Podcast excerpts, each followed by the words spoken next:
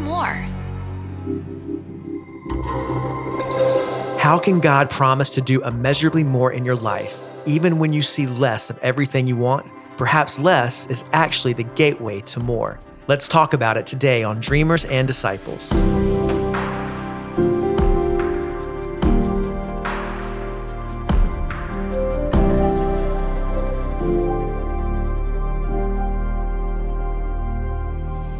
Welcome to Dreamers and Disciples. I'm your host, Wade Joye. This is a weekly podcast to help you reset your rhythms and renew your dreams as you dream the way a disciple does with open hands. Now, last week we talked about portable purpose and learned that purpose isn't something you chase, it's a responsibility and a gift that you carry. And I want to stay in that flow this week as we tackle a scripture that you hear a lot in church, but I believe we often misunderstand its full context. And if we can really look at it through a new lens, it has profound implications for our lives and how we live them with a sense of purpose. And our two key verses for today are Ephesians 3 20 through 21. And it says, Now to him who is able to do immeasurably more than all we ask or imagine, according to his power that is at work within us, to him be glory in the church and in Christ Jesus throughout all generations, forever and ever. Amen. Now, before we really dive into that verse, uh, a couple summers ago, I was watching Jaws with my family, and my kids really wanted to see a shark movie, but I didn't adequately prepare them for the fact that you don't see the full shark to the end of the movie.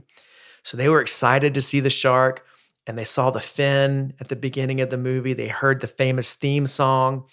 The tension was rising, but they started to get really bummed like, Daddy, when are we going to actually see the shark? And when the moment finally came, they didn't react the way I expected them to. And so instead of being scared, instead of, you know, really just being in awe of, of this shark, they started laughing and they were pointing at this TV and they were mocking one of the greatest movies of all time because of how fake the shark looked.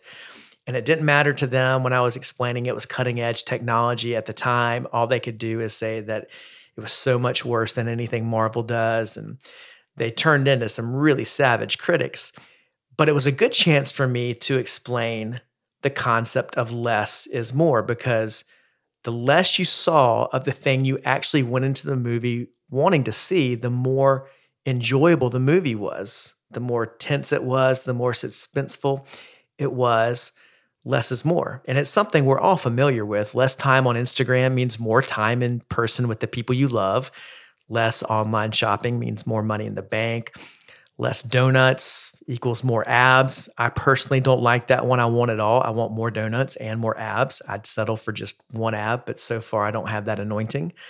But we usually don't want less is more when both are things that we want. We usually want more and more. So you want more relaxation, but also more influence at your job. You want more free time and more money. But usually a trade off has to be made to see less of one thing that you want now for more of what is actually most important. So, with that tension in mind, let's look again at these two key verses from Ephesians.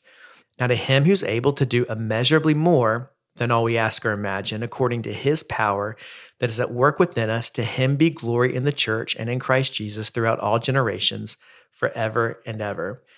Now, I used to always declare this scripture in my previous life as a worship leader when I wanted people to shout, because who doesn't want to shout about God doing immeasurably more than we can ask or imagine?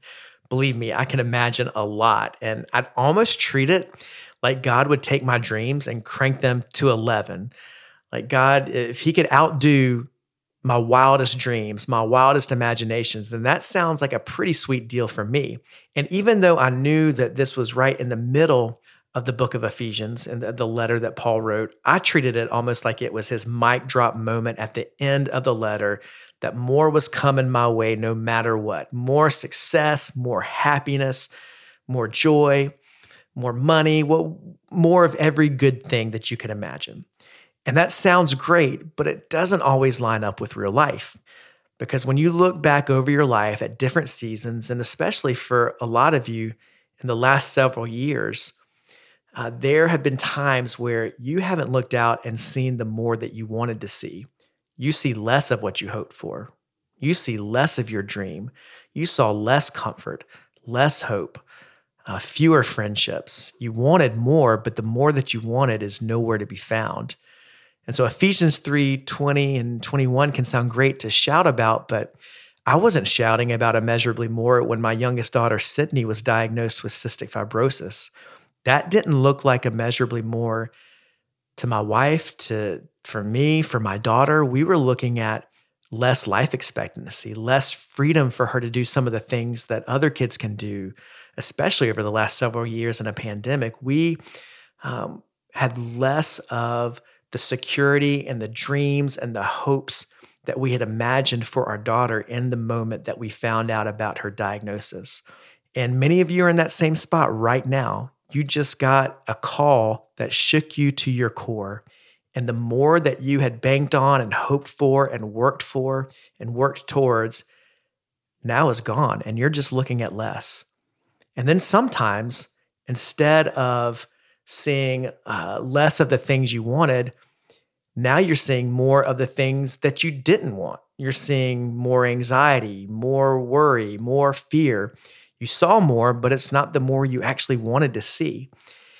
And so, as I've meditated on this and wrestled with it, it makes me wonder if we've misunderstood the more that's promised in Ephesians, at least the more that Paul is writing about here. And so, this is the main question for us today. How can we, as a people of God, claim to worship a God of immeasurably more in a world that feels like immeasurably less?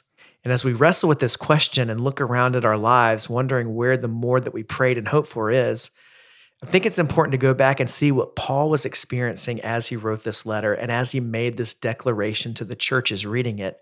And here's what's interesting. Like I said, it didn't come as a benediction at the end of Ephesians. It's at the end of chapter three, going into chapter four, almost like this is the hinge the book swings on. And right after he makes this declaration about immeasurably more, here's what Paul said. And I think it really is important for us to understand the context of this promise. He says, As a prisoner for the Lord, then, this is chapter 4, verse 1, as a prisoner for the Lord, then, I urge you to live a life worthy of the calling you have received.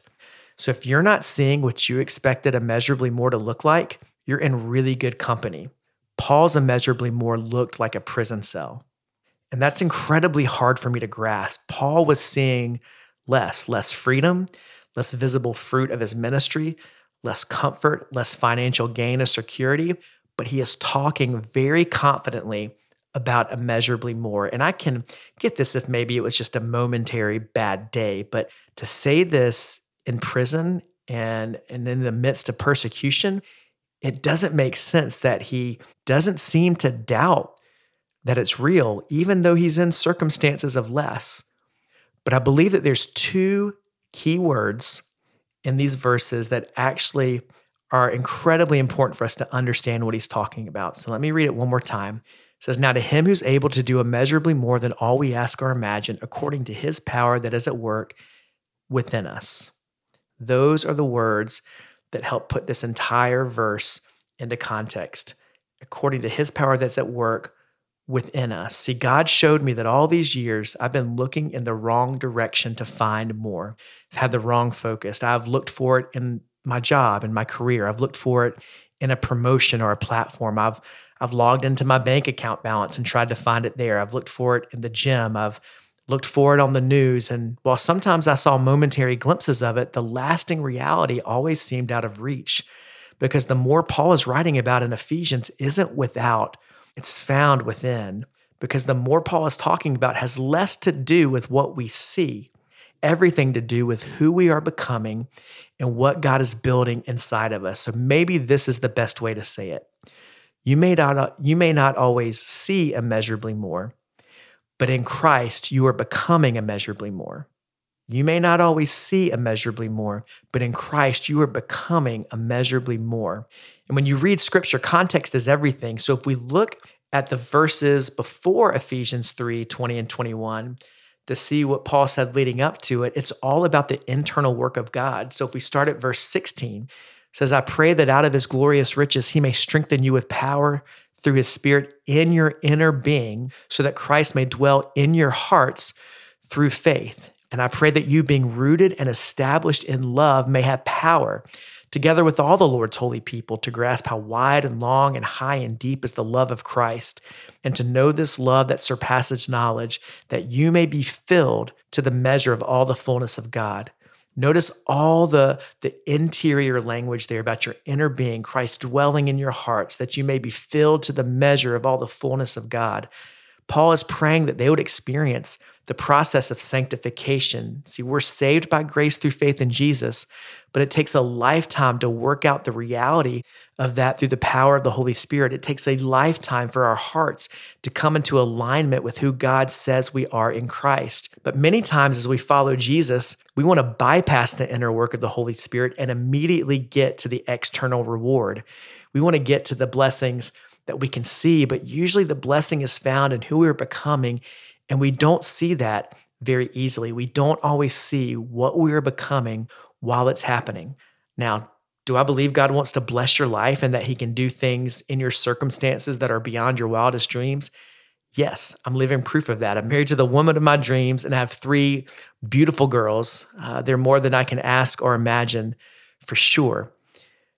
But the most important work God wants to do in me and in you is truly that it's in me, it's in us, it's who we are becoming, and we don't always get immediate gratification from that. If anything, it's the opposite. Oftentimes, to become immeasurably more in our character, in our faith, in our trust, we have to be willing to see less of some of the things that I personally don't like to do without. See, the way to more always leads within, but it often starts through the doorway to less.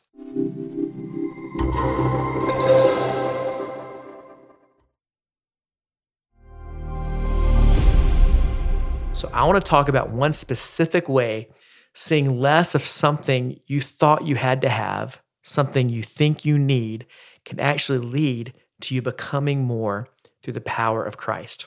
So, you might see less fulfillment, but God wants you to become more faithful. You might see less fulfillment, but God wants you to become more faithful. Now, I think one of the most dangerous lies today is that the chief goal of our life is about personal fulfillment.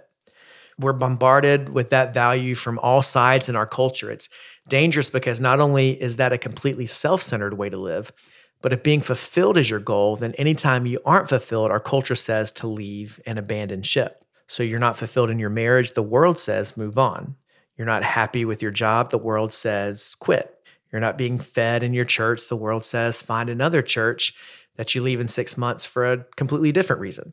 Now, I can't say for certain, but I doubt Paul felt very fulfilled in prison. I don't think he often saw the evidence of the impact he was making. How could he? He was staring at the same four walls most of the time and had no way to check on Instagram to see how his churches were doing. I think there had to be a lot of wrestling with God, a lot, a lot of hard questions because Paul's resume looked a lot more like pain than progress. If you want proof, here's some extra credit. Uh, whenever you're done with the podcast, go and read about Paul's trials in Second Corinthians chapter 11 and ask yourself if it looks like a picture of dreams being fulfilled. Here's the cliff notes. Paul's resume looked like persecution, like shipwrecks, like beatings and sufferings. It doesn't look like what I thought living a life of fulfillment looked like. It didn't look like uh, following your dream and everything that your dream promises you would look like. A life of immeasurably more to Paul looked like more suffering. But somehow that didn't affect Paul's view of his success as a follower of Jesus. Setback after setback didn't stop him. He kept showing up to do what God had called him to, no matter the consequences that awaited him there. It didn't always look like progress, but Paul didn't judge success by the progress he could see. It had nothing to do with the fleeting feeling of personal fulfillment, it had nothing to do with chasing his dream to make him happy. Because here's what I believe Paul knew that I'm trying to get deep into my heart, and I pray you can too. Success isn't achieved when you feel fulfilled. Success is achieved when you've been faithful, and specifically faithful to what God has called us to as followers of Jesus. Because Paul was incredibly successful. There was an impact Paul was making in his world and for the next 2,000 years that he would never see the evidence of. And if he had stopped short of the calling of God on his life when things were tough, all of church history would have suffered. He wrote many of his letters from prison. There was fruit because he was faithful. His times of suffering in prison caused him to cling to the Lord. in a completely different way. So, do I believe God is a good father who wants good things for his children? Yes. Do I believe that every good and perfect gift comes from God? Yes. Do I believe there's joy in the Lord? Of course I do. But I also know that as a father, everything that is best for my child might not be what fulfills her in that moment. I want them to trust me as their dad. And in the same way, I have to believe that our Heavenly Father knows what He is doing with what He has created. And get this this is very, very important for us to get deep into our soul and into our heart. The kingdom of God isn't about me being fulfilled, it's about God fulfilling his purpose in me and through me. And I believe it's through that that we do find ultimate fulfillment, but it doesn't always feel that way in the process. And so we so often put God in a box believing he has to do what I dream or imagine. What if there's a dream God has for your life that's beyond your dream? that is totally different, but immeasurably better, it might not even be on your radar right now.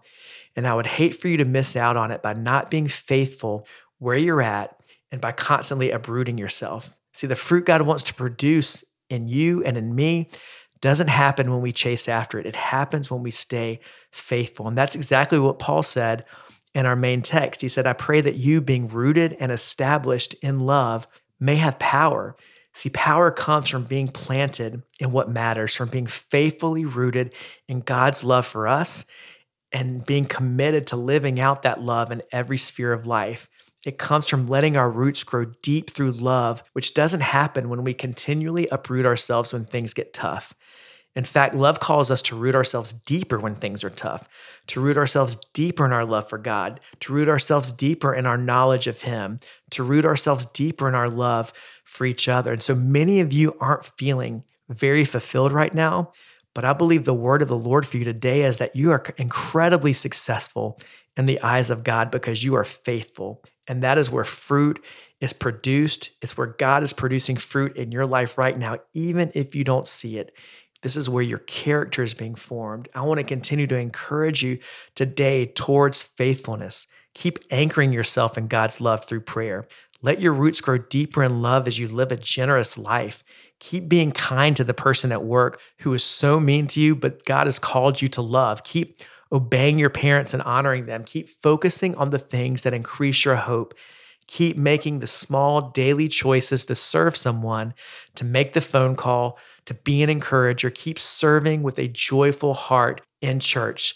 Keep taking one small step after another towards loving God and loving others. And Paul gives us an indication of what this faithful life looks like in uh, chapter 4, verses 1 through 3, as he continues. He says, As a prisoner for the Lord, then I urge you to live a life worthy of the calling you've received. Be completely humble and gentle. Be patient, bearing with one another in love. Make every effort to keep the unity of the Spirit through the bond of peace. Now, we love to talk about calling, but it usually doesn't involve being humble and gentle even when being mistreated. We like talking about being called to great things. But here, Paul's talking about living a life worthy of the calling you have received, even in a prison cell. This is the life that you can carry with you into any situation, the presence of God within you, because that's where your testimony for Christ speaks the loudest. And so we have to hold our life up to that example and ask the Holy Spirit to illuminate our hearts and ask questions like these Am I carrying more humility and gentleness into every interaction? Am I, am I displaying more patience in a world that runs people over in the name of greed and efficiency? Am I bearing one another's burdens in love? Am I making every effort to keep the unity of the Spirit through the bond of peace? And the good news is we can be this kind of person anywhere. We can live out our calling as disciples of Jesus in any situation. Like we talked about last week, your purpose is portable. So you think you're stuck in a position of less? What if you looked at it like you aren't stuck? You're sent. You're sent to carry your purpose there and to bring more light into dark places. What if immeasurably more is less about what we are meant to get and more about what we are supposed to give? What if immeasurably more is less about what we're meant to get and more about what we are supposed to give? Because I believe you are called to bring more light with you into every situation immeasurably more light, immeasurably more love, immeasurably more patience. You see, the way to more might start within us, but it always leads without. it always leads to us being more to everyone we encounter. And our model of what that kind of life looks like comes from Christ. So, how much forgiveness do I offer to someone? Immeasurably more. How much generosity should I show? Immeasurably more. How much integrity do I need to have in this situation? Immeasurably more. How much compassion do I show to my brothers and sisters who are hurting? Immeasurably more. So, the question I want you to ask in this moment is not where can I get immeasurably more? Where is God calling me to be immeasurably more? More like Christ in the way I love and serve others. See, your inner world will always affect your outer world. And what God does within us is always meant to empower us to be an agent of change as we carry his love into a world that desperately needs the light of Christ. But we must always remember that it is not our own strength that we can be these kind of people or experience this kind of transformation. It's only because of the presence of Christ, and He is the only reason we can be more in a world of less. Paul writes in Colossians 1:27, "To them God has chosen to make known among the Gentiles the glorious riches of this mystery, which is Christ in you, the hope of glory." That's why Paul could say God could do immeasurably more in his prison because he had Christ. And if you are a follower of Jesus, you carry immeasurably more into any situation because in all things you have Christ in you. And out of you is meant to flow more grace and more love and more power into a world that only sees less until you show up. So, my challenge to you this week is to pray that prayer daily. Where is God calling me to be immeasurably more? So, thank you so much for listening today. I can't wait uh, to share with you the next episode, new episodes every single week. And I'd really, really love it if you could leave a review for the podcast. It helps get the message out and helps spread the word. So, thank you for doing that. And I'd love for you to uh, leave me a message or send a question on Instagram. You can follow me at Wade Joye, W A D E J O Y E, and also visit my website for more information about how I can better serve you or your ministry.